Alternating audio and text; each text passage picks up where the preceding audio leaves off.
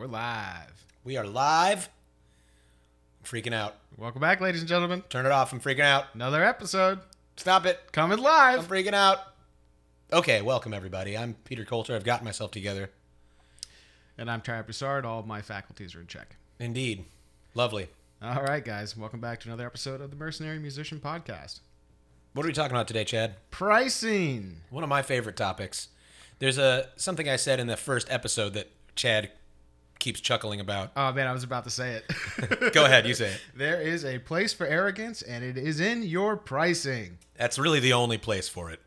All right, so basically, this is a super common issue for musicians and artists in general, but I don't give a shit about other artists. We're talking about musicians. Solid. Um, pricing. You will hear the E word mentioned a lot. The E word being exposure. Musicians, a lot of times, and it's a little different story if you're an original musician and you're trying to push some original music that nobody's heard of yet. But you're not really ever going to play what I'm talking about, these cover gigs for exposure. Never. Just don't just don't do it. Um I've made all these mistakes before, uh, so hopefully you won't have to. I'll tell you a little story here. When I first was starting out about six years ago, I wanted to book this gig down on the beach. I, I know there's a lot of, I knew there was a lot of cover work happening down on the beach. I went up to this guy at this bar on the beach and I said, "Hey, uh, I'm a musician. I want to try to book a gig here. What's up?" And he said, "Oh, well, you got to come in and play for an hour, and I won't pay you, but you can keep tips, and I'll give you like a few free drinks." And I was just starting. I was naive, and this guy knew that, and I said, "Okay, cool." And the idea being, some chode comes in, brings all of his friends, plays for an hour. He might suck. Who cares? Because he brought 20 people in to drink, and that not only and they've come all the way down to the beach now, so they're not just going to stay for an hour. They're going to stay for two, three hours and drink all day. Maybe or at least some of them will. It's just like it's it's just taking advantage of somebody who doesn't know what they're doing. Don't do that. You know, with the idea being, oh, this is like an unpaid internship. Maybe I'll book you. And the guy did offer me a gig, but I told him in advance. I'm like, look, I uh, I need to book. I was like leaving town in a few months. I was like, I need to book. I want to book gigs like in the next two months. And he's like, okay, we'll come in for an hour and we'll see if you're good enough, and then I'll book you. And so I brought my friends in, played for an hour, and he's like, okay, cool, I can book you in three months. I was like, motherfucker, I told you well my situation. Like he he knew full well, and I just I learned I halfway learned the lesson there. I was like, okay, well that sucked, but had I been, you know, like ready to to book those gigs in three months, that would have worked out fine, kind of thing, you know. So I I did that one more time, where I uh, I booked a gig. The guy was like, yeah, you got to come in. I want to see you play. You got to come in, play for an hour, and you know, bring bring some people in. We'll see how you do, and if I like you, then we'll book more gigs. I did that again. Brought my friends in.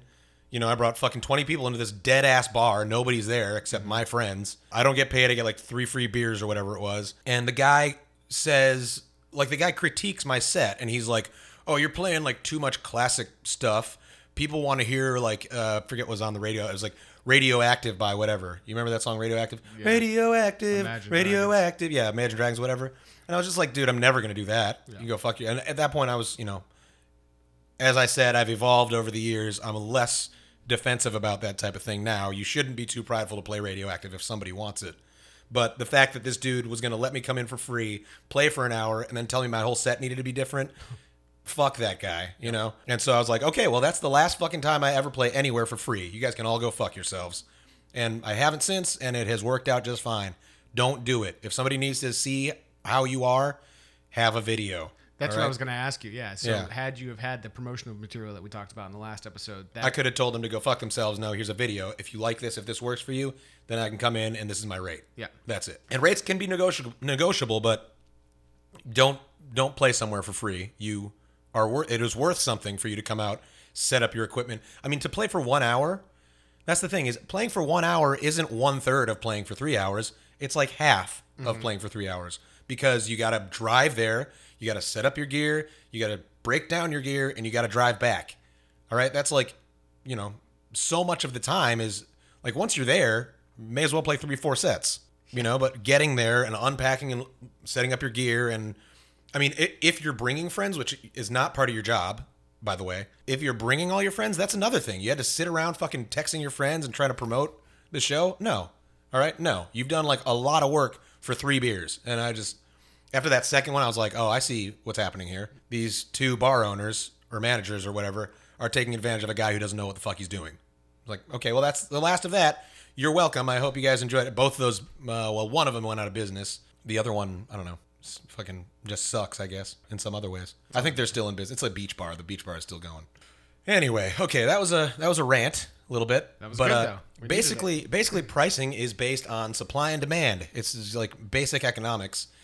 There's a certain demand for a thing. In this case, live entertainment, specifically live music, and there's a certain level of supply. There's a certain number of people who can do the job. There's you know a there's a bottom level of quality, and then there's you know different qualities that change the type of supply you're talking about. But essentially, it's pretty simple. There's X number of musicians. There's Y number of bars that want musicians. And those two things interact in some way that create a price. You can find what that price is over over time, kind of through trial and error. It's going to vary a little bit from region to region based on supply and demand, based on how many bars are in the area, bars and restaurants in the area are want live music, and how many capable musicians there are. You know, uh, on some level, there's only one of you, right? So, in the supply category, if you're really unique, and this is why original acts that are really popular can charge so fucking much. This is why Eric Clapton charges whatever four hundred dollars a ticket and packs a room. Only plays where it's you know It's non-vax locations. He can do that. yeah, whatever. Let's just not do that. Right. yeah, he, you know, he charges four hundred dollars a ticket because there's high demand and there's one Eric Clapton, and they don't want somebody playing covers who's interchangeable. They want Eric Clapton. Yeah. They've got one one guy, right? Low supply, high demand, high price. Um, so you're in a little bit of a different boat. I mean, if you're like obviously the best in town, or you're in a top tier like like I am, you can charge a little more, but you're still to some extent interchangeable. If you're in a place where there's like no demand, where nobody could be bothered to give a shit about live music, that's going to be tough. Or if you're in a place where there's high demand but also extremely high supply, like downtown Nashville, a lot of times, uh, from what I hear, those bars don't pay anything to musicians because supply is so high of quality bands in Nashville and quality musicians that it and demand is high too, but supply is so high that it outstrips demand and price is essentially zero. And they the reason they're they're out there playing is either partly for exposure, which is a bit of a dirty word in my world, but also for tips. They make they make great tips from what I hear. Okay, so in my area currently demand is very high and it's getting higher because people are moving here. This is Southwest Florida I'm in. People are moving here. A lot of a lot of older people, specifically who love live music, want to hear classic rock, want to hear classic country, want to hear blues, want to hear classic soul and funk and all that stuff, and they they want live music. So bars are competing to put good musicians in front of these crowds. So prices slowly going up. I recommend having a so we kind of covered supply and demand, right? I think you guys get this concept. You can kind of get it's it's it's sort of art and science mixed together a little bit here because it's like I said, you are the only one of you, but you're also to some extent interchangeable. So figuring out to what extent you are interchangeable and to what extent you are not to kind of affects what supply actually is. So know your own worth, know how good you are. If you're brand new to it, supply is very high because you're probably not that good, right? There's probably a lot of people, uh, comparatively a lot of people who can do what you do, which is kind of fumble through it, which is not a problem, okay? You can fumble through your first year of this. I did, you know. So if you're not very good or you're or you're new and you're not great at talking to a crowd or whatever, supply for that is pretty high. If you're like me and you've been doing this for six years and you're excellent at it, supply is lower because if somebody wants the best people who can do this, they have a smaller group they can choose from. So, and demand stays the same, more or less, because we're in the same area. And so supply is lower, demand stays the same, price goes up. All right, that's enough economics 101. It's just important to kind of think of things in that in that way. I recommend having a floor price. Good place to start here is 50 bucks an hour. That is pretty much below my floor now. Um, you can raise your floor as you go. I would start with 50 bucks an hour. Uh, $150 for a three hour gig is, is where I would start. That's where I started, actually. So I, I've been saying, you know, I don't, I don't really know region to region. It changes and blah, blah, blah. But I recently spoke to somebody in Los Angeles who is doing this full time which is a place you might think like Nashville, oh, super high supply of musicians, super okay. There's high demand, but there's also extremely high supply. It might be tough. And uh, she told me that indeed it is true that in like downtown LA, you're not going to be really able to do this. But there are plenty of surrounding areas. There are lots of suburbs. The play that city sprawls the fuck out big time. There are suburbs. There are little sports bars. There are private events. There's all kinds of stuff where you can do this. And she basically told me that her floor price is 50 bucks an hour. So this is doable even in big cities. And there's just a slightly different way you need to do it. You probably need to get out of downtown. You need to get to kind of the surrounding areas. You should be willing to drive an hour to maybe two at the very most. And frankly, I drive one hour. One hour is about my max that I'll drive for like for my prices without adding more to the price. But most of my gigs, my brunch gigs, are in Naples, which is 45 minute drive away from me. My Sunday evening gig is on Captiva, which is an hour drive, 45 minutes to an hour away from my house. So I drive for this, and I live in a relatively small city. You know, there's plenty of work to do this closer to me, but they just don't pay enough for me because the supply that they're looking for is whatever. So the fact that I'm a lot better than everyone else who plays in the bar doesn't matter to them. They want to pay 50 bucks an hour or sometimes less and I just it's not worth my time anymore. So I go to Naples, a place where the crowd is a little more discerning and they want the best and they pay more for it. That's where I go. Okay, so where was okay, floor your floor price. I recommend starting with 50 bucks an hour. Uh, again, you can find this out a little bit just by networking, which is covered in another episode. You want to talk with people at open mics, you want to talk with other professional musicians who are doing this. Go out, again, become a patron yourself, meet the musicians who are out there doing it, chat with them, become friends with them before you immediately go for, like, hey, this is a business talk, give me free information. Make friends with people, right? Yeah, you need to be a product of the product. Yeah, well, y- yes, and you need to you need to give first. That's kind of more of a conceptual, zoomed out idea. That's what we're doing with this podcast. Frankly, is we're giving first. We're just giving you a bunch of free information. We were just talking about this. Are we giving you too much? Are we going to be able to sell a course because there's so much here? I think we are because what we're doing is we're showing you guys that we've got valuable information. You can pay for a more directed, personalized thing, or you can try to piece through all this this fire hose of information we're giving you here yourself, and you can get a lot from just this. If you, especially if you don't have any money, but I mean, I think it's going to be worth it for us to charge you two gigs worth or whatever of money, you know, 300, 400 bucks for a course. It's two gigs worth, you know, if we, if we book you, if we help you book two gigs, it's paid for itself. I was gonna say use the podcast till you have the money from the gig and then buy the course. Sure. Yeah, exactly. Anyway, that's, start. that's enough kind of pre-sales talk. Well, back to the floor price. Okay. Uh, let's talk about season. yeah. So does your floor? What do you do in season with the floor price? Well, I try to raise it. it. It depends. Yes, it, it fluctuates a bit. It depends. So there's there's another topic that we haven't quite gotten to yet: travel time and reoccurrence of the gig. We have written in the notes here. So um, let's ignore travel time for the moment, but reoccurrence of the gig. I've got gigs that pay the same rate all through off season.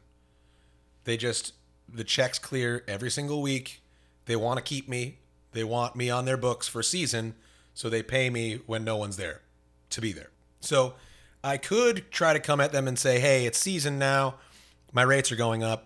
And with one of these gigs, I am going to do that. I am actually just about to ask for a raise. We'll talk about this. I just asked for a raise on one of my gigs and was basically denied, and we'll talk about that a bit later. But you can ask for raises in ways that don't that aren't like okay, either you pay me more or I'm gone type thing. You can say, mm-hmm. "Hey, I'm you know, demand has gone up, supply has not changed. I mean, you say it more or less like this. A lot of these people you're talking to are business people, you know, so demand is going up. I've got I've got people trying to pay me more for this t- same time slot. Can you kind of match that, or you know, I like playing with you guys, so you don't even need to match it, but can we come up a little bit? Sometimes they'll say yes, and sometimes I'll say no. There's really nothing more in the budget for it, so I really hope we get to keep you, but I understand if you got to leave us for a higher paying gig, you know, and that's what happened with my most recent phone call with this this lady who books me, which kind of sucks. I was hoping for a raise. I mean, I, I fucking crush it there. I know that there are people that come specifically to see me on that day every week, and another thing is it's on my it's on my like buffer day, so I work Thursday through Sunday, and it's my Thursday, right? So I'm like, um, What could be a three day weekend? now I could change. Yeah, I could change my life into a four no a four day weekend, four-day, Monday yeah, through yeah. Thursday, Three-day work week. And not that they're weekends really. I mean, we do this. I do a lot of other stuff. I got a lot of shit. I got a lot of shit to do, you know. And my Saturdays and Sundays are double, so I'm fucking banking on those two days. And then just fr- if I just do Friday night, Saturday double, Sunday double, and that's my whole work week, and Yeah. I'm still making like fifteen hundred bucks a week or sixteen hundred bucks a week in three days. So it's like it kind of comes into question like, what is this Thursday worth to me?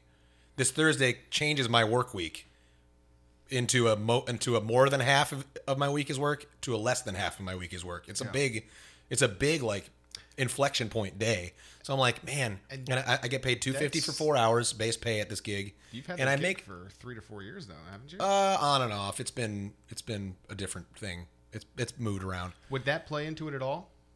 Not really. I mean, yeah, I, I don't know. I don't know. It depends. It's like, uh, yeah. I mean, if it's super reliable, yeah, and it and it is. It pays every single week. They'll take me. They take me every single Thursday that I have for them, and they they let me not book Thursdays. If somebody comes along with a super high paying gig on a Thursday, I can say, hey, I can't do this one, and they'll say, okay.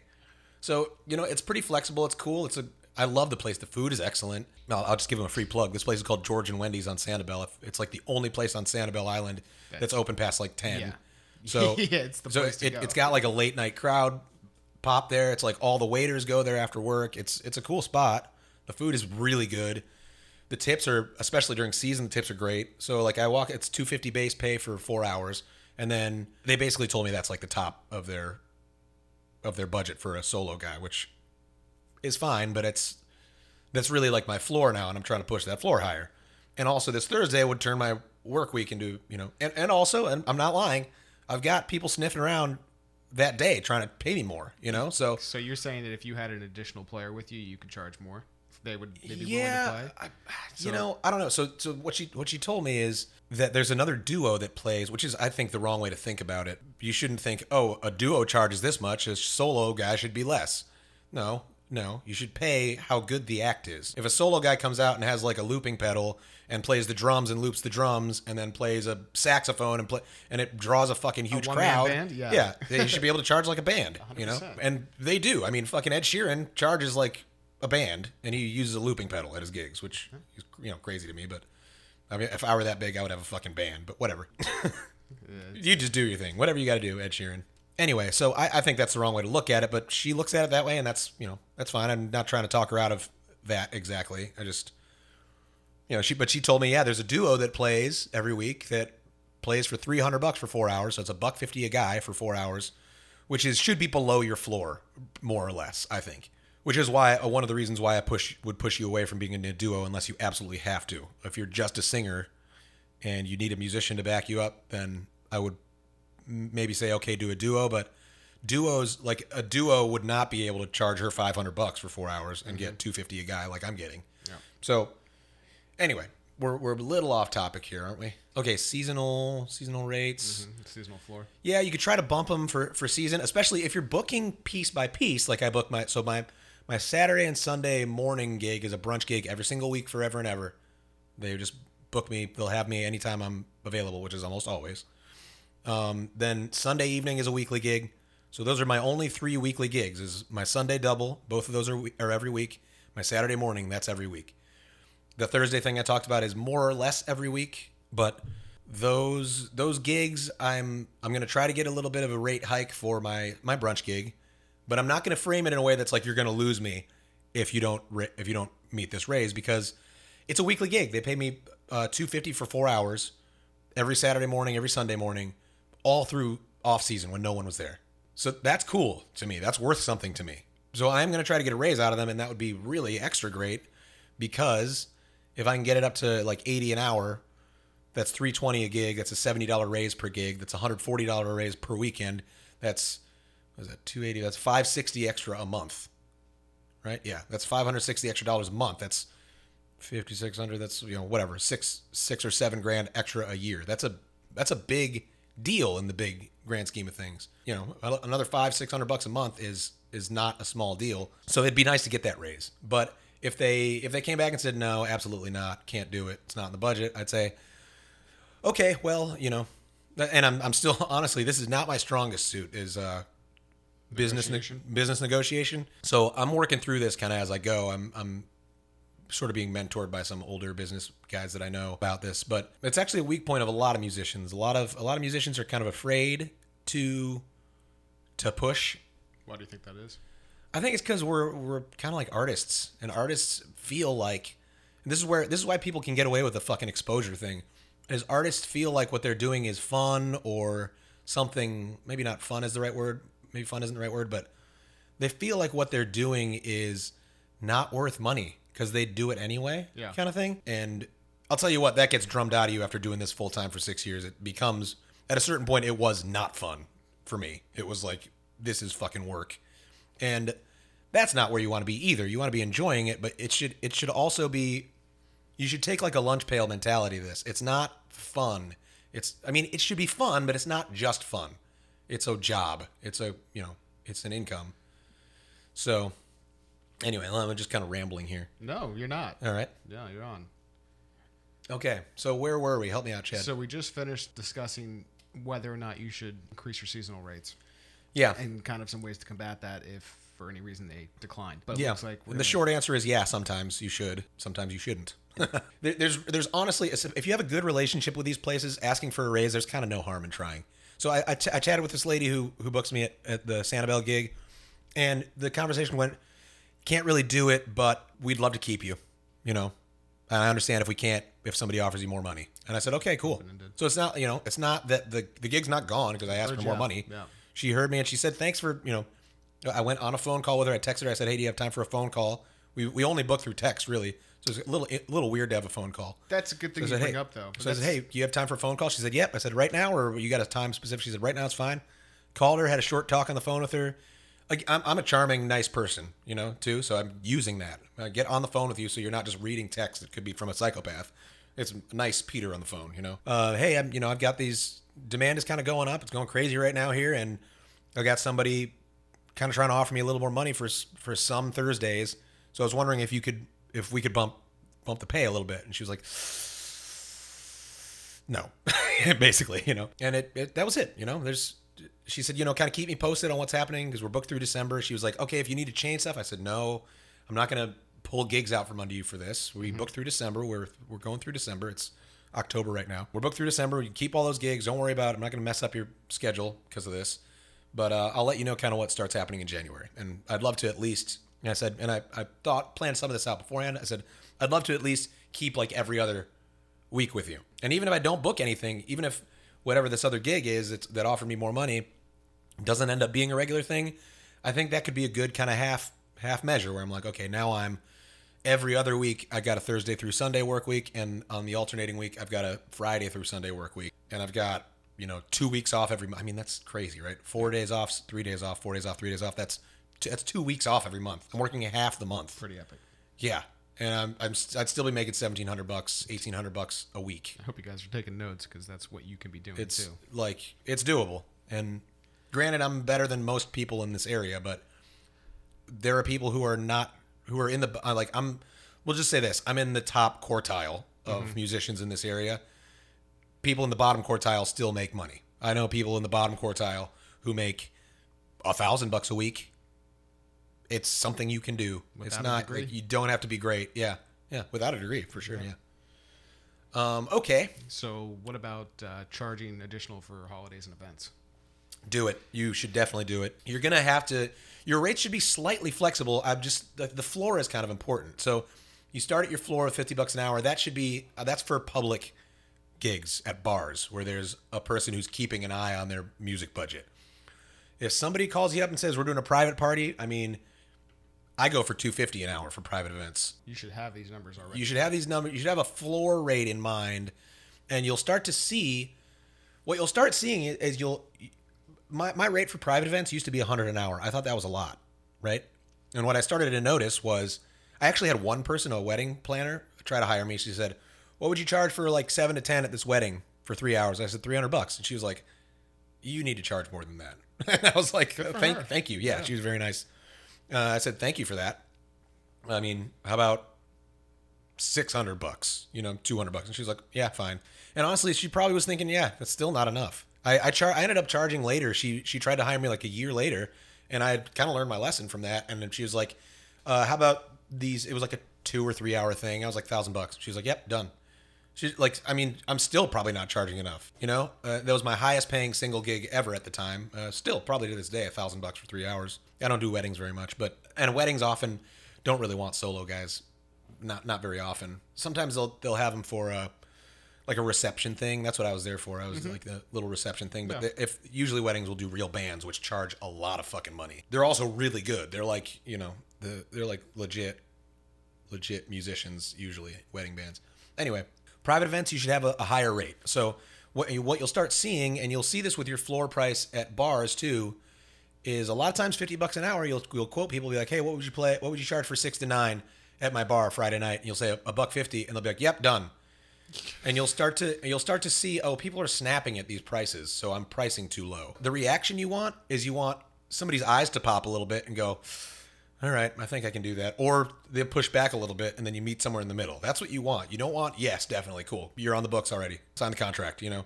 I'm using sign the contract as a figure of speech. A lot most most bar gigs won't have you sign a contract. But yeah, you want that, that that's what the floor price is for. You're gonna start seeing, oh, I can raise my floor from here. If 50 bucks an hour is too low, you'll start to see. Then I recently, you know, in the last couple years, I raised it to 200 bucks for three hours. That is now like my floor, and even that is starting to, to raise up. And that's that's how I ended up with this 250 for four hours gig. Is I charged her 200 for three hours, and she kind of winced at it a little bit and said, "Yeah, that's you'll be like my highest paid three hour guy." And then she's she tried to extend it to four hours, and she she offered the price. She said. Can we do four hours, two fifty for? She's like she jumped to say two fifty for four hours because she didn't want me raising it more. And I said, yeah, that sounds fine. That's what I was going to ask for anyway. This brunch gig is two fifty for four hours. They asked for my rate, and I gave them that at the time because I thought that was what it was worth. And honestly, in hindsight, I should ask for more because they snapped right at it. They didn't push back at all. They said 254 hours done, you're on. Both days. Yeah. Yeah. And I, I also was kind of thinking this is where we talk about recurrence of the gig Yeah. as a value thing. It's like I was thinking, shit, 500 bucks a weekend before even I get to the afternoon, Saturday and Sunday. That's ama- that was sounded amazing to me. And it is. It has been a big part of my my hockey stick growth here that we're talking about with my, my income recently is this brunch gig has been a big help. Um, making 500 bucks a weekend before fucking four o'clock is pretty sweet. It's also like the spot down there for brunch too. It's great. And uh, during off season, tips kind of suck, and it's outside. So in September, it's like 100 degrees outside, and it can be kind of miserable. But in season, I make like a minimum of 100 bucks in tips each each day. So 100 to 150. Let's call an average of 100 just to be conservative. So making 100 bucks a day. So 500 bucks plus 200 bucks is 700 bucks. I mean, that's that could be a week's pay right there. That's that was my week's pay when I started, For and I was happy with it it. is working Yeah. an actual nine to five. Yeah, and I'm done. And that's Saturday and Sunday, 11 to 3. I'm done. Two days, two four hour days, six hours if you include driving, you know, driving and setup, you know. So that's a 12 hour work week making 700 bucks. I mean, that's stupid. Come on, you know. And they feed you. And if you drink, they give you drinks. It's like, I mean, come on, man. Yeah. Come on. Yeah. So that's that's what my uh, that's what like recurrence of the gig. You can kind of think of it in that way. But then there's another way to think of recurrence of the gig. It's like if it's going to be every week, and you can get an extra twenty bucks out of it. That's an extra twenty bucks every week. So you do want to try to find what the most they're willing to pay comfortably. You don't want to get them to a point where they're like, "God, this guy is fucking draining us. We need to find a musician who's about as good for less." You don't want them searching for different stuff. You want to make sure everybody's happy. You want to I kind of remember our zooming telescoping thing. Zoom out, right?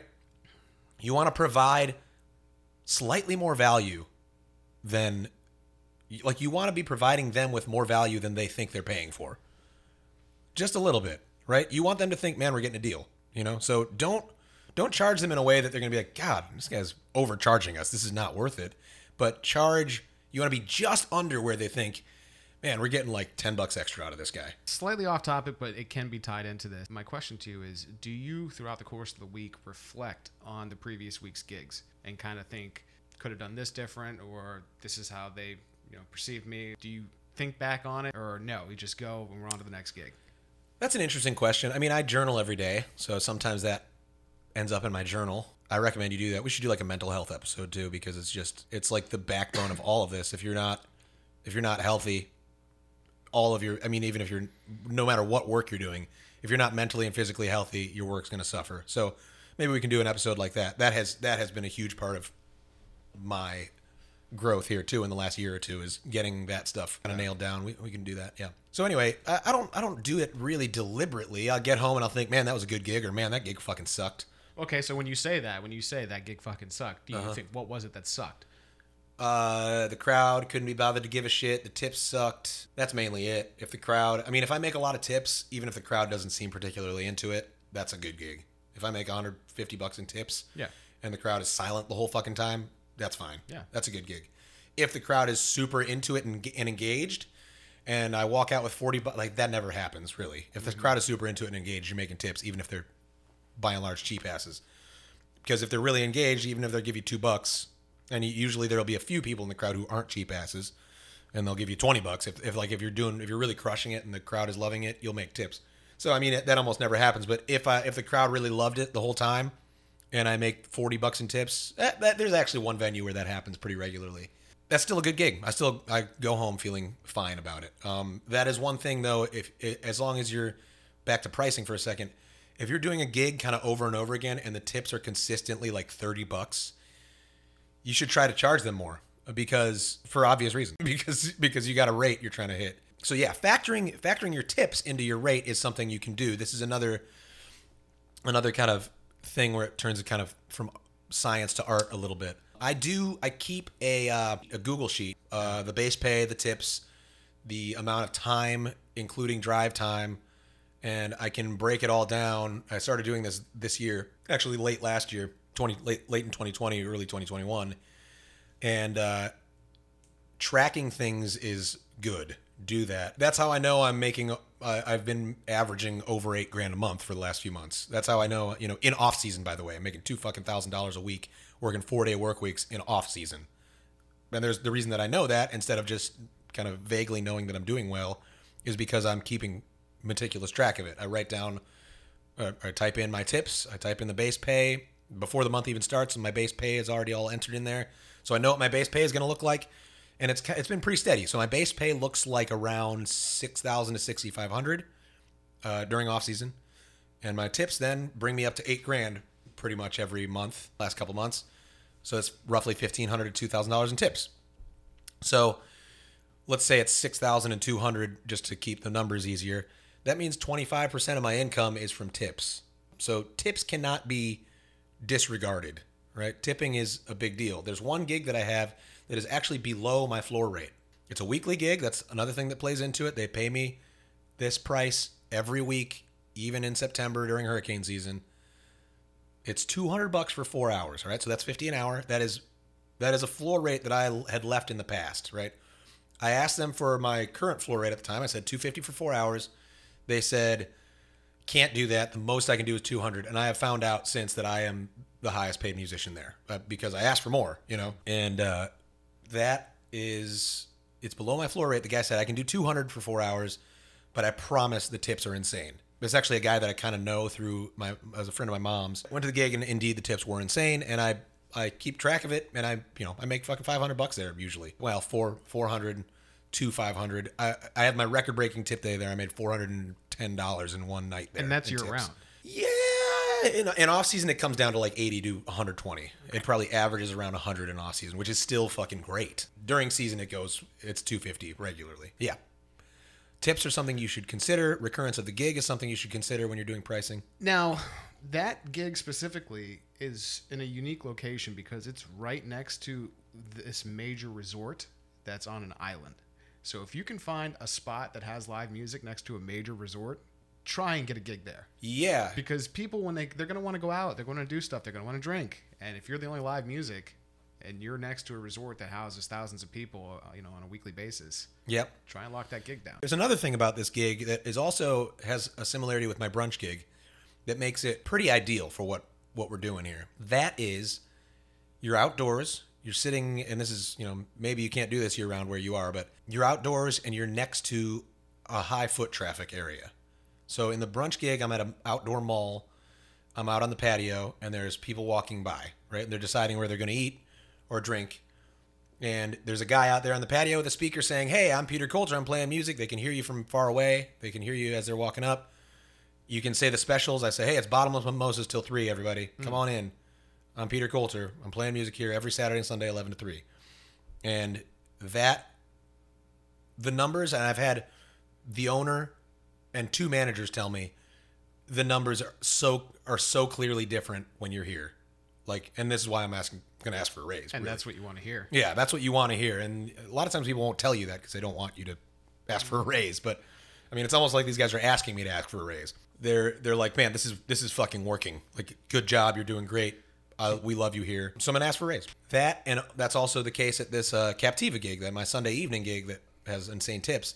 There are people walking down this road from the sunset, like the sun. It's like a world famous sunset spot Right at the end of the road. upper captiva yeah and so they walk from that place to their car and they're walking by and it's you know seven or eight or whatever and they stop in for a drink because they hear the music you know it's that is a, a pretty good place Yeah, it's convenient too because they have the convenience store right there on the corner too, which is like the island's convenience store Hmm. too, right? So if you're playing outside, people coming in and out, you hear it. You, even if you're not Right. stopping, you know that that place has live music for the, maybe the next week. right foot traffic is good foot traffic that can hear you is good and it, it, it goes back to our our thing where it's like these bars that are asking if you have a following and shit they're they're barking up the wrong tree Red flags. Yeah, and it's it's because they own a bar that's way the fuck out of the way and nobody goes to.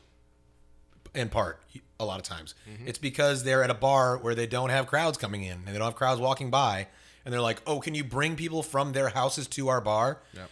No, I can't. All right, I can play music for a crowd that's here and have them stay longer, or have them call their friends and have their friends come, or have them come next week because they like the music, or I can have people who are walking by come in because they hear the music. I can do that because that is my job. I'm an entertainer. I come in and I play music, and people say, "Oh, music."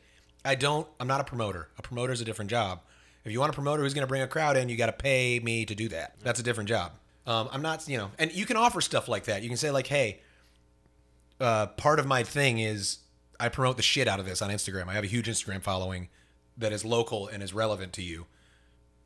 I promote in this way, and I can charge more because of that. Like that's something you can add, but that's not the center of your bullseye.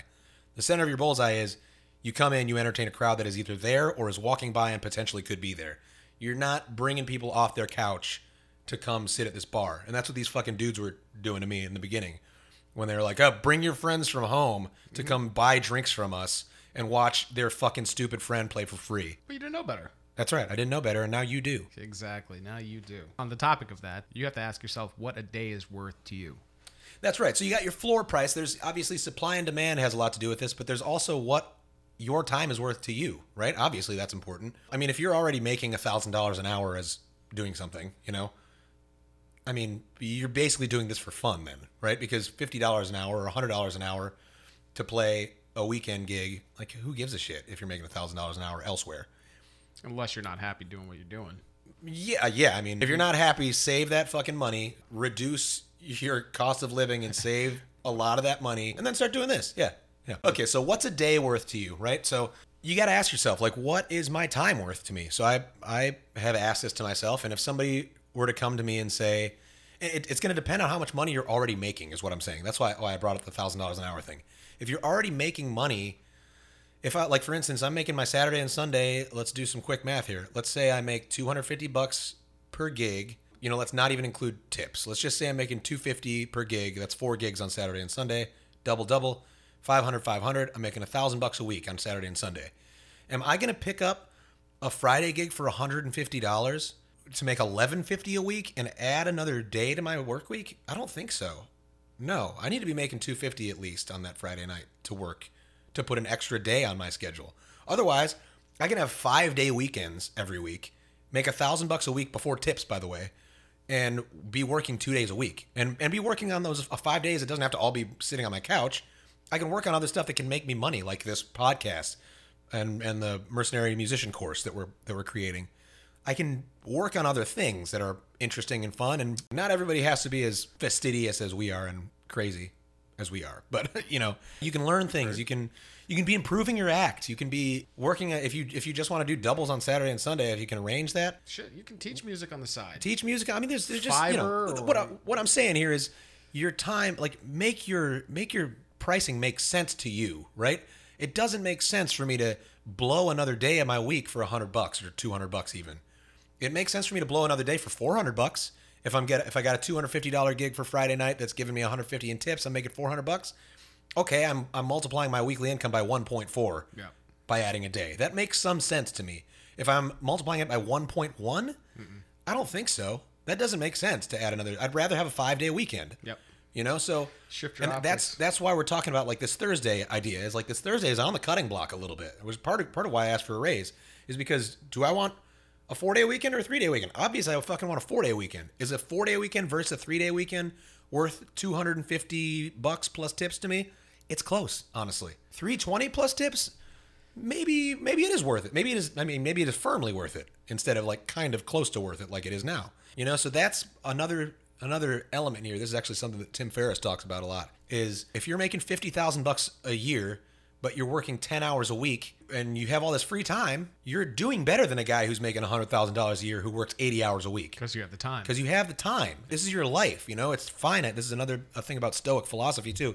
Your time is supremely valuable. All right, it's the only thing that you really have. It's just like don't give it away. Don't give it away for free. Don't give it away for cheap.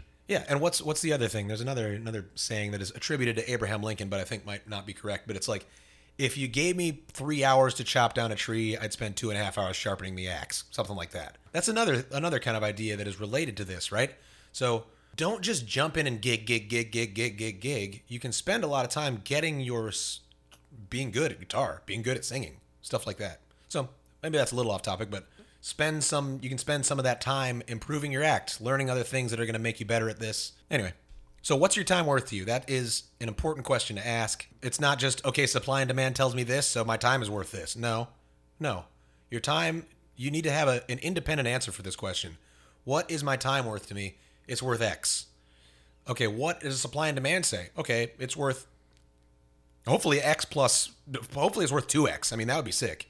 If your time is worth 100 bucks an hour to you and supply and demand says 200 bucks an hour. That's cool. And there's a law of diminishing returns thing that happens here, right? So the difference between having 0 gigs and having 1 gig that pays you 250 bucks is infinite. The difference between 0 and 250 is infinite. Infinite because 0 is 0, right?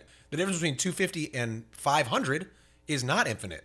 It has reduced infinitely actually, but it has reduced to a 2x difference, right? It's not it's not from 0 to infinity, not not 0 to infinity, but it's not an infinite difference. 0 and 250 are infinitely different. 250 and 500 are only different by half. 500 and 750, now remember you're just adding 250s here in this case. Now it's only 1.5. It's going from 2x to 1.5x.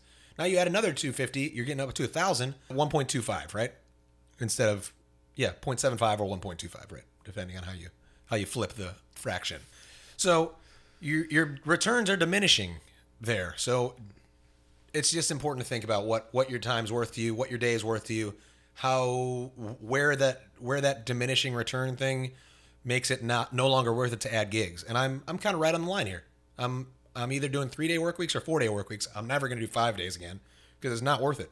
It would not be worth it to me to pick up a Wednesday at 250 a gig plus plus even 150 in tips. Unless it be like a special event or something of that nature. And it ca- and that's that's what I do with Wednesdays. I'm like, if you want a Wednesday, it's gonna fucking cost you Thousand dollars. Yeah, it's gonna fucking cost you because it's turning my it's turning my three day weekend into a two two day weekend, which I don't want to do. So that's it- that's beyond just supply and demand. It's not okay. The supply and demand is this, and this is what I did early on that that hurt so much and made it fucking suck so bad for me.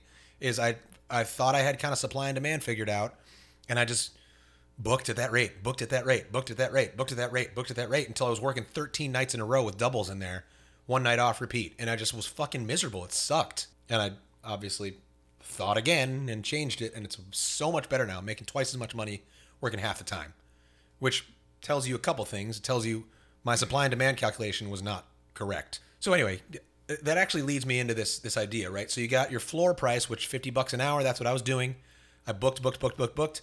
I filled my schedule up. I was running out of time. I was running out of days in the week, right? So that tells me that I was pricing too low because demand was higher than the supply that I had, right? I'm filled up at this rate. So then I can start getting rid of my least favorite gigs, which are going to be Tuesdays, Mondays, Wednesdays, you know, the early in the week stuff where people aren't out as much. So I started taking those to the to the sword and then raising my rates. And that, that's it. You know, you you can kind of explore supply and demand that way. Where is demand the highest? Supply stays the same. So where is demand the highest? For the most part, supply stays the same. supply does go up a little bit on Saturdays because you have people who work day jobs. It doesn't go right along with demand. Demand spikes high in, on Fridays and Saturdays for music. So when you're booking your schedule, you're starting with Friday and Saturday. Great point. That's exactly what I would do. I would start Friday and Saturday nights first. And I would honestly, I would your floor price 50 an hour, that should be like off peak floor. I would say if you're doing a Friday or Saturday night, I'd try for 200 for 3 hours to start and see what they say. Or start higher. You know, try 100 an hour and see what happens. You might and experiment a little bit with this because it's going to be slightly different from place to place. People booking music will be kind of they won't really know. That's the thing I was going to say. You know? If you have, if you are professional and you're confident and you have your proper promotional material on you and it's short and concise, man, the first impression, you're more than likely going to get that gig. Yeah. If you have everything ready to go when you come in and you have all the ammunition you need, you're going to get the gig. Yeah, if they're actually looking for musicians, yeah, Yeah. then yes, I agree. So yeah, I mean, try. So your floor price, I wouldn't. eh, I hate to say start lead with your floor price because you want to kind of start with a higher price. Well, and- you can always go high, and the worst thing they're going to say is we can't do that. They're not going to just come out and say no. Right, they're not gonna gonna kick you in the do that," nuts. and then you can adjust. You know, yeah, they're not gonna they're not gonna punch you. You know, help me get to a point where this makes sense. Or or if they do, you just rang the fucking cash register, baby. You got a little assault lawsuit on your hands. That'd be sweet. Yeah. I, I'm not encouraging anyone to be litigious. I think that's a problem in our society. By the way, actually, don't don't just willy nilly sue people, but also don't let people punch you in the face. Yeah, don't. Yeah, don't do that. Stand up for yourself. All right, where are we at, Chad? Keep me on track here. You're my uh, you're my weather vane. Uh, well, let's talk about booking agents. Okay, that's an interesting one. So uh, my my thoughts on booking agents have have varied over over the years. Yeah. Yeah, So what was it initially? uh, it was very negative initially. Basically, a booking agent for for what I was doing, I was booking all my own stuff. So the only time I ever came into contact with a booking agent was when I would try to book with a place, and they'd say, "Oh, we do everything through a booking agent, so talk to this guy," and then I'd have to do all the same work I was doing anyway to go contact this booking agent and fucking give this dude 50 bucks or 25 bucks or whatever off the top of my gig. And so, you know, and it was always, you know, yeah, this place pays 125 for 3 hours and I'm like, okay, obviously they pay 150 for 3 hours. They always dick. have a little form of arrogance to them as well. Oh man, man, I have this one particular one who's just like, oh, fuck yourself, dude. Yeah. Because oftentimes they're musicians who have kind of reached the end of their supply, where they're like, okay, well now what do I do? And I've got more gigs than I can handle, so how can I make a buck off this? Which is not, I don't think in itself wrong. Um, I mean, we may do that, you know, we may try to help you book gigs and take a little a little cut, but it, I don't think it's wrong in itself. But if if you're gonna have a booking agent, I always thought make my life easier. Come, you should come to me with a gig and offer it to me, and not. Ha- uh, so, so my early experience with it was trying to book in a place and just being just being directed to a per, to a middleman who's just like, hey, actually, we don't do that. Give this guy twenty five bucks to do it. I'm just like, I don't want to fucking do that. So. In that case, the booking agent is helping the venue and not me. The booking agent is basically working for the venue and not me. If you can get a booking agent working for you, it can work well. I actually know a guy who uh, just moved from this area to Atlanta, and he's a great guy. He is one of the top. He was one of the top tier musicians in this area, and he's among I think the better ones up there. Even still, he's a great guy. We've mentioned him before, Keith. He's also a writer, so check him out, Keith Klug, and a really nice guy. He moved to Atlanta. His uh, his fiance or wife, I forget if they're married, got a job in Atlanta that like couldn't turn down. It was just a big move for her. And so they moved up to Atlanta and like within a couple months he met a booking agent there who was like, "Yeah, man, I've got like lots of gigs. I work for lots of venues. I've got tons of gigs for solo guys and bands and everybody. Let me get your contact info." And this booking agent just filled up this dude's whole schedule. You know, so that is that can work, right? And the guy's taking a cut and he's transparent about it. He's like, "I take I forget if he takes 25 or 50 a gig. It's like a flat rate, it's not a percentage. I think it might be 50 a gig. And he just hooks this guy up with work. The dude doesn't have to book it. He doesn't have to go around looking for anything. He just has a booking agent who's got like work. It's clutch. It's it's sweet. It takes and it it's worth the money that you're paying this booking agent. You know, you say you're paying playing four gigs a week that are that would be three hundred dollars a gig or two fifty a gig, and now they're two hundred or two fifty for you, and the booking agent's taking that other fifty. I mean, the amount of legwork you would have had to do to go to all those four different, five different places. Bullshit. Yeah, and like it's just like it's hooked up for you already. That is That's convenience, That's yeah. convenient and it's fucking sweet. And especially if you're in a new place and you're just like, I don't know anybody. I'd have to do all this footwork. I'd have to figure out where these places are that do music. I'd have to figure out where the slots are. Like I- I'd go to ten places and they'd all be booked up, probably a lot of them. And I mean, that's a fucking pain in the ass. And it's sweet that this dude ran into a booking agent who's got plenty of work and you get time back. and you get you get time back, and it it's worth it. So not it, it sucks when you when you are booking your own stuff and a, and a venue says no, talk to our booking agent because you know you're just going to get fucked out of fifty bucks or whatever for no reason. But if a booking agent is helping you fill your schedule up, that's worth it. That's cool. And I've also I've just recently started working with this this company called BeatGig, which is very interesting. They're nationwide. They've got different guys that cover uh, different regions. This guy contacted me out of the blue. I'm not actually sure how he found me, but I will be sure to ask him. And it's you know it's a, it's a company that gives you like a guy per region. This guy covers like the southeast region, specifically a lot of Florida. And he had a gig at some country club in Naples. And he's like, "Hey, uh, what are your you know what are your rates?" And, and this is another thing. It's like if a booking agent is just going to give you is going to cover your rates, then who gives a shit if he takes fifty bucks? He's paying your rate, you know. I gave him my rates, and he's like, "Oh, cool. I've got a gig that pays your rate, you know, minus what we're taking off the top of it." And he was very again very transparent. This is what you want out of a booking agent. You want them to be transparent. Tell them what they're taking. He said, "Yeah, we take whatever amount. I think it's uh, I think actually they do take a percentage, but they charge the uh, the venue. I'm pretty sure. I, I don't remember exactly, but I remember the deal being good enough for me. I've got two gigs booked with them, and again, this is this is something I didn't have to do any work for.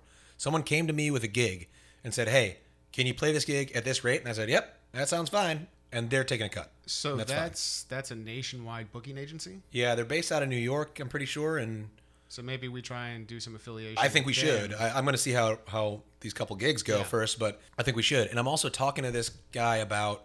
Uh, I sent him a list of questions related to the podcast here about what different regions are like and what the pay is like in different cities Cool. and regions. So I'm Remember, we want to hear from you on that too. If you're in a different spot, please. So we're constantly kind of like putting this whole thing together. the more we know, the more we can help you. That's right. Get in touch with us. Even if it's just say you fucking suck, we want to hear it.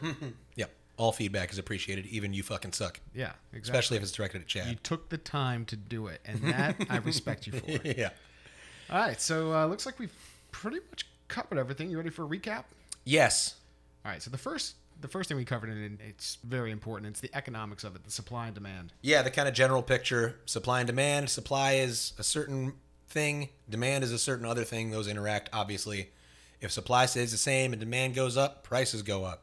If supply goes up and demand stays the same, prices go down. If supply and demand stay the same, I, I guess everything stays the same. you know, you, you kind of know how those things press on each other. They have pressure. Yeah, if you notice, man, I'm turning down a lot of fucking work, then you can maybe raise your prices. You should. Yeah. You should reassess at that point. Yeah. Speaking of which, so then we discussed the floor prices. Now, when you're a working musician, you really don't submit a resume for gigs like you would for a job. Granted, you could tell them where you've played in the past, but the thing is, your rates are going to be kind of your resume. Your rates are going to let them know where you stand as a player, right? Yeah, and the and the level of confidence you present your rates with. That's exactly it. When so you kind of come in like wobbly. you should have all of this already outlined and defined and not just for bar work but also for events for holiday work for country clubs do you feel that there should be between bars and country clubs how do you approach that because that i imagine that's one of the gigs where it's less tips Oh yeah, country clubs. Well, country club pool bars can be great actually, but uh, country club clubhouses kind of suck for tips. You're like background music. Although a lot of time, like you'll get fewer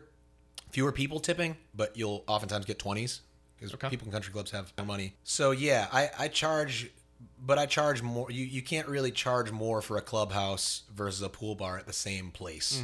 So my my rates for country clubs have gone up. I started at hundred bucks an hour and nobody blinked, so I tried to go up to one uh, 125 an hour, and there was not very much blinking. And then I tried 150, and there was lots of blinking. So I found that 125 an hour is kind of my sweet spot for country clubs, which is fucking great money, especially if you're at a pool bar and you're also making 150 bucks in tips. So you're making 375 in three hour gig, and you make 150 bucks in tips. That is 525. Pretty cool. For me, these country clubs are like an hour away from my house. Usually they're in Naples, 45 to an hour away. So the whole thing, including setup, which should take about a half hour, is five and a half hours. Let's call it six. So if you're making 500 something bucks in six hours, you're making almost 100 bucks an hour, including travel time and, and all that. So for that's a cush gig you don't Yeah, really have to worry about hecklers or no drunks for the most part No, people, people at, I, I think my ideal gig is a country club pool bar for this type of work. Uh-huh. I, I love it because it's got the it's got the sweet spot of high hourly, good tips, engaged audience. I, I love those Good pool. vibe, I love yeah. those pool bar gigs at country clubs, and they, they like music. They're excited to see you at, at, at the pool. You know. Yeah. Yeah, people people in country clubs get a bad get a bad rap, but and it's somewhat well deserved in the clubhouse when you when you you'll see the difference. If you go play at a pool bar at a, at a country club, it's a different crowd than the clubhouse people. Bunch of Q-tips. Yeah, yeah. So anyway, what what was the what was the question? Okay, yeah. So we're talking about floor pricing. I do want to I do want to say something about floor pricing. So I th- I don't think you should go in asking for fifty an hour. I just think that you should have that as the absolute lowest you'll Yeah. go. Test period. the waters. Remember, I'd all say they're gonna start- say is we can't start with that. 80 an hour. You know, I'd, I'd say start with 80 an hour and see what happens. 80 an hour is kind of where I'm at right now with the with what I ask for, and I've had some good success with it. People, because you end up three hours is 240, four hours is 320, so you end up at these kind of numbers where they they kind of just feel right. And if somebody pushes back on 320, you can say, okay, how about 300? Like let's just meet let's meet down at 300. Um, Meeting in the middle. Yeah. Um, if you're doing a country club, charge more. I'd, I'd just go for 125 an hour at a country club. I am doing more and more country clubs, which is affecting my pricing in bars and, and restaurants because if I can get a gig at a country club that pays 125 bucks an hour, why am I paying playing for 70 an hour at a bar? The time is not wor- is worth more to me now because country clubs are willing to pay more for better musicians. So I'm playing less bars now um, than I was because of country clubs. So that's kind of something to think about too. Pricing in different venues is slightly different, and you can go for different things. Yeah, don't don't offer your floor price. Just keep that in mind as like the bottom. Yeah, Don't- never go below that. Right, right. And keep in mind, you have to remember to remind yourself what a day is worth to you. Yeah, You know, time is the only form of currency that we don't get back. that's right. So it needs to be important to you, and you need to structure your week out properly. And in doing so, Friday and Saturday nights need to be the first nights that you book out.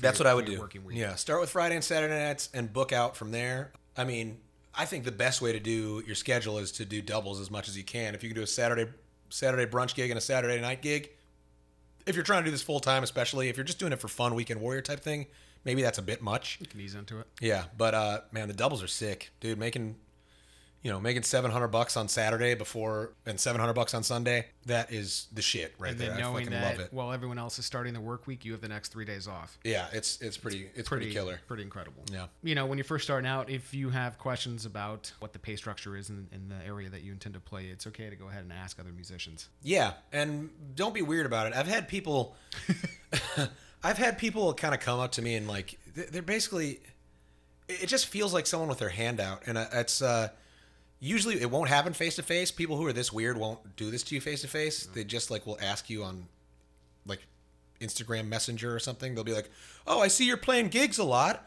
I want to do that. Uh, b- b- please, sir." you know, it's like, tell me, tell me what, you know, what what do you charge for that? Oh, do you like? And it's like, dude, I'm not gonna like give you inside information on my work so you can try to undercharge me by 25 bucks. You know what I mean? It's- That's what it feels like. So like, don't don't be that person. You know, make friends. It's like it's just like so much of everything is just making friends. Make friends with musicians and talk to them about what's going on. Yeah, network. You know, I've got a couple of, I've got a couple people who did it right. They came up to me and they made friends with me. And uh, one guy is like brand new, has not booked any gigs yet, and he- I'm like taking him under my wing because he became my friend. He's a nice guy, and he has come out to a couple gigs and tipped me and clapped and said I'm awesome and oh I'm a musician too and I would like to do this. How do you do this? Uh, okay, well you know, cool. Hey, maybe I can hook you up with a sub gig, man. Let's get you started, kind of thing. And he's my friend now. He's an acquaintance kind of friend. He's not like my friend friend, but I'm willing to help this guy because he didn't come up with his fucking handout going like, "Hey, how much do you charge for that?" Yeah, well, You know? and not just that, but you know, I know that the course and the podcast centers around becoming a cover artist. But at the end of the day, when you're a musician, you're playing because you enjoy it. Yeah. You know, we're playing cover artist material because that makes money. But at the end of the day, playing brings us joy. So meeting other like-minded musicians where you could potentially, who knows what you guys can create. At the end of the day, you're an artist. You're creating something. Yeah. And the more you network with other fellow artists, the more beautiful music we get in this world. Yeah, That's what you it all comes back to. I'm with you. Without further ado, I believe that wraps up today's episode on pricing. Is it further ado or further I don't? Further, I don't. God, I'm good. Yeah, sneaky Pete. All right, we're done here, huh? We're done here, guys. All right, don't be afraid to reach out. We want to help you. Yes, find us at peter at mercenarymethods.com. chad at mercenarymethods.com.